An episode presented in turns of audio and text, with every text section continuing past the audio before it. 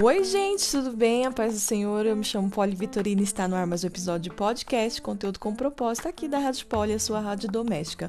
Hoje vamos dar continuidade ao episódio de Histórias de Amor da Bíblia, vamos trazer um romance cristão aqui com base no tema Escolha da Noiva Junto ao Poço.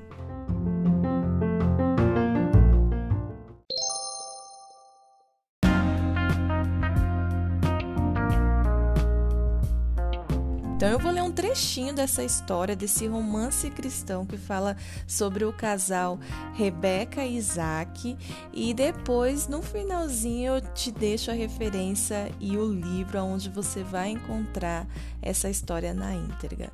Vamos lá? Isaque e Rebeca se encontraram de uma maneira muito tradicional.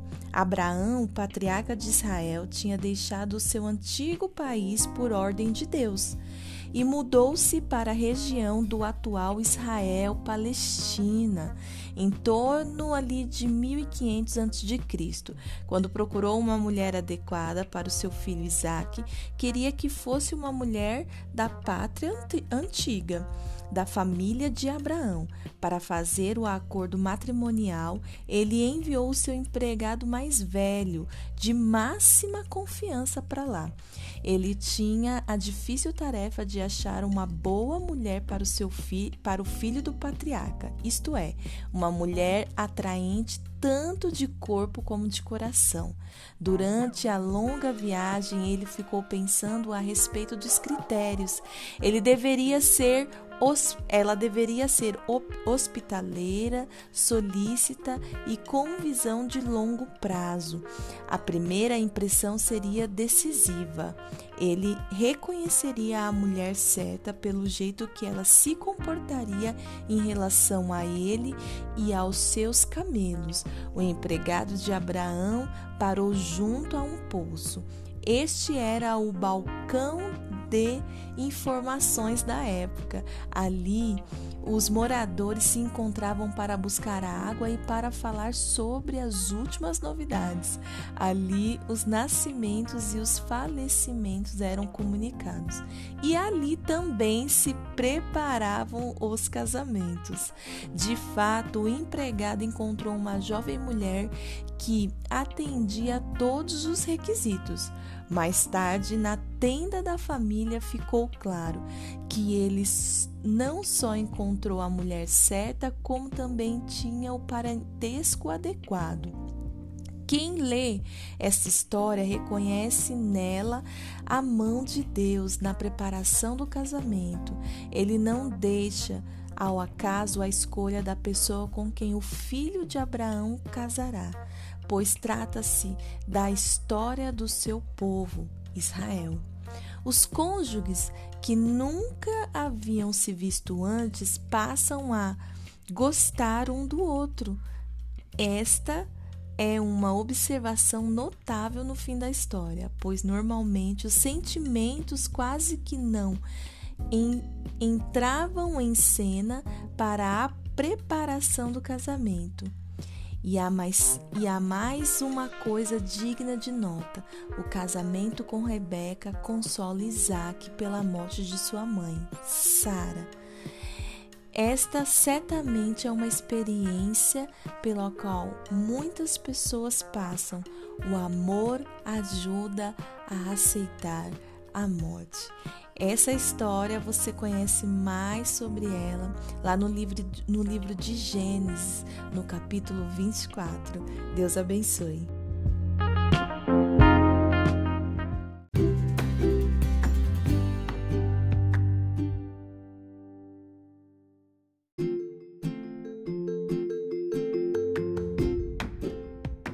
Gente, agora vamos fazer uma reflexão aqui bem rapidinha e simples. Poxa, que história de amor, né?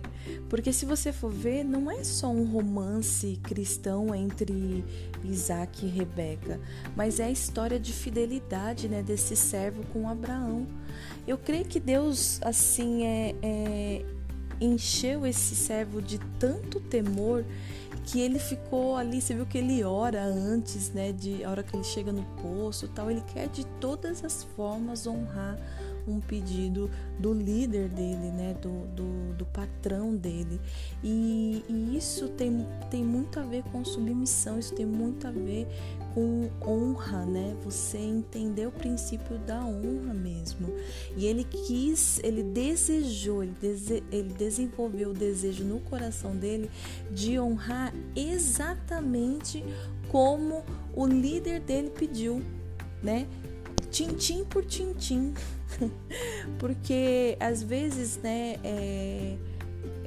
eu vejo situações onde líderes pedem de uma forma, de uma cor, de um modelo, e pessoas até mesmo ali na frente da liderança dão ok, falam amém, mas, né, quando saem dali, mudam o percurso, mudam o plano, tudo aquilo que foi combinado, acham, né, entendem que, não, mas dessa forma aqui vai ser melhor, mas dessa forma aqui vai ficar mais agradável, e acabam mudando aquilo que foi até combinado ali num momento de uma reunião.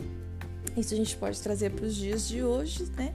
E esse exemplo desse servo é algo que tem que ministrar o nosso coração como um romance também, uma forma... Porque você amar é você respeitar, é você dar espaço, é você ter o desejo de agradar a pessoa. Nesse caso aqui, dentro desse contexto, honrar aquilo que está sendo direcionado, né, para você.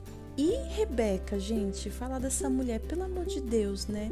Uma serva ali do Senhor, pronta para servir, né? Pronta para entregar ali o melhor que ela tinha.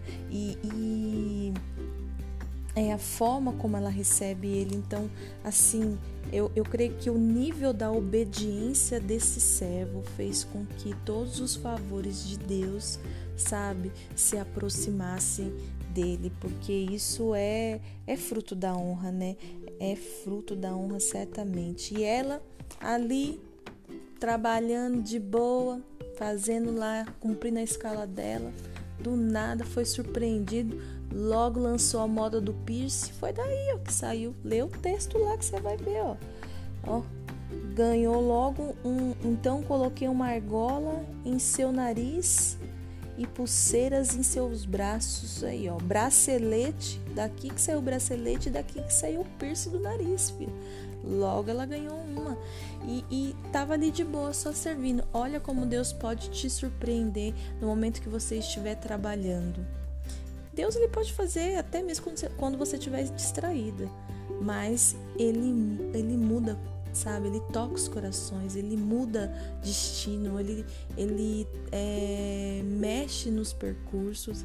Deus é infinitamente maravilhoso e ele gosta de nos surpreender.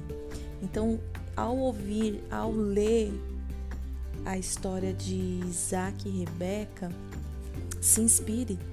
Isaque, sem saber de nada, gente, nessa história. Só sabia que tinha que casar, né? Mas não estava sabendo de nada ali. Não sabia se ia vir uma donzela ou um brucutu para ele. Mas olha aí o que Deus fez. Honrou o cara, porque ele amou tanto ela, tanto, tanto, tanto, né? E ela, eu acredito que devia ser muito, muito bonita, viu? Né? Muito bonita. Que legal essa história, gente. Um romance, assim, pra gente sonhar. Não é verdade? Continue sonhando, continue sendo obediente ao Senhor, aos seus líderes, e continue também trabalhando na obra. Deus, ele pode e ele quer te surpreender. Deus abençoe.